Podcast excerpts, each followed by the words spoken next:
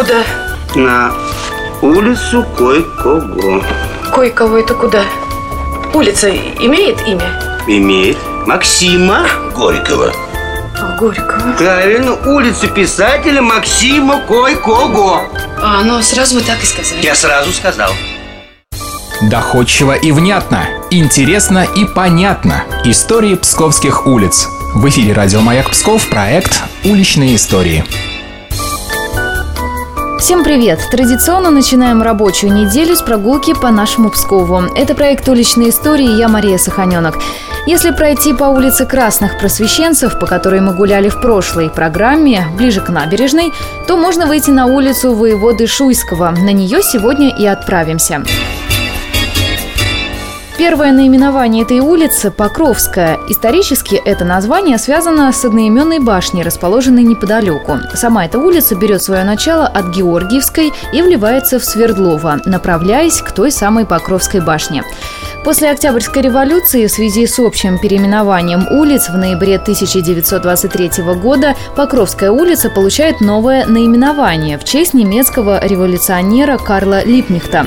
Свое нынешнее название улица воеводы Шуйского приобрела около семи лет назад – о личности этого князя расскажет наш постоянный эксперт программы, заведующий отделом краеведческой литературы Псковской областной библиотеки Елена Киселева. Князь Иван Петрович Шуйский – это видный военный государственный деятель, сын героя Ливонской войны Петра Ивановича Шуйского. Он был несколько лет наместником и воеводой в городе Пскове лично руководил героической обороной Пскова в 1581 году во время осады его польским королем Стефаном Баторием. После снятия осады еще два года он воеводствовал в Пскове, ну а затем уже переехал в Москву. Царь Федор Иоаннович пожаловал Шуйскому все доходы спасенного им Пскова.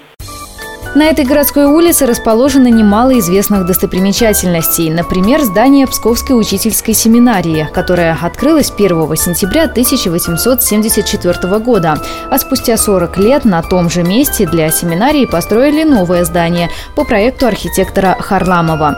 Еще одно интересное здание знакомо уже не одному поколению псковичей. Это грибная база, где находится известная всему миру школа. Именно в ней воспитывались будущие олимпийские чемпионы Украины, говорит Елена Киселева. Медалистка Олимпиады в Москве 1980 года Нина Черемисина.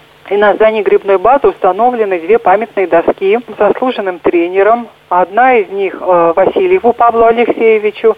Он с 1969 по 2000 год работал тренером по академической гребле и Прокопенко Валерию Александровичу. Он с 1967 по 2010 год работал тренером на этой грибной базе.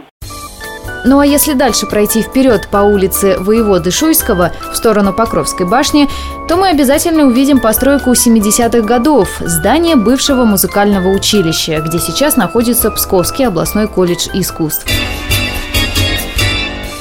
Остановимся возле еще одного уникального дома на улице Воеводы Шуйского. Многие знают его как мастерскую псковского архитектора-реставратора Всеволода Смирнова. Он является автором памятника неизвестному солдату на площади Победы и прапора, который находится в Псковском Кремле. Ему принадлежит и еще один памятник, на который не так часто обращают внимание псковичи. О нем расскажет Елена Киселева. На церкви Успения Спороменья – на куполе церкви, на кресте, обратите внимание, сидит маленькая-маленькая птичка, с которой связана очень интересная легенда. Как только вот эта птичка покинет свое место, городу Пскову придет конец.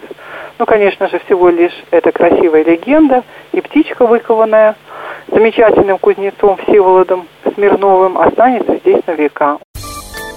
Как вы видите, улица Воеводы Шуйского уникальна, потому что наряду с новыми строящимися объектами там сохранились древние постройки, отреставрированные к настоящему времени. На сегодня все. Встретимся с вами ровно через неделю. Пока.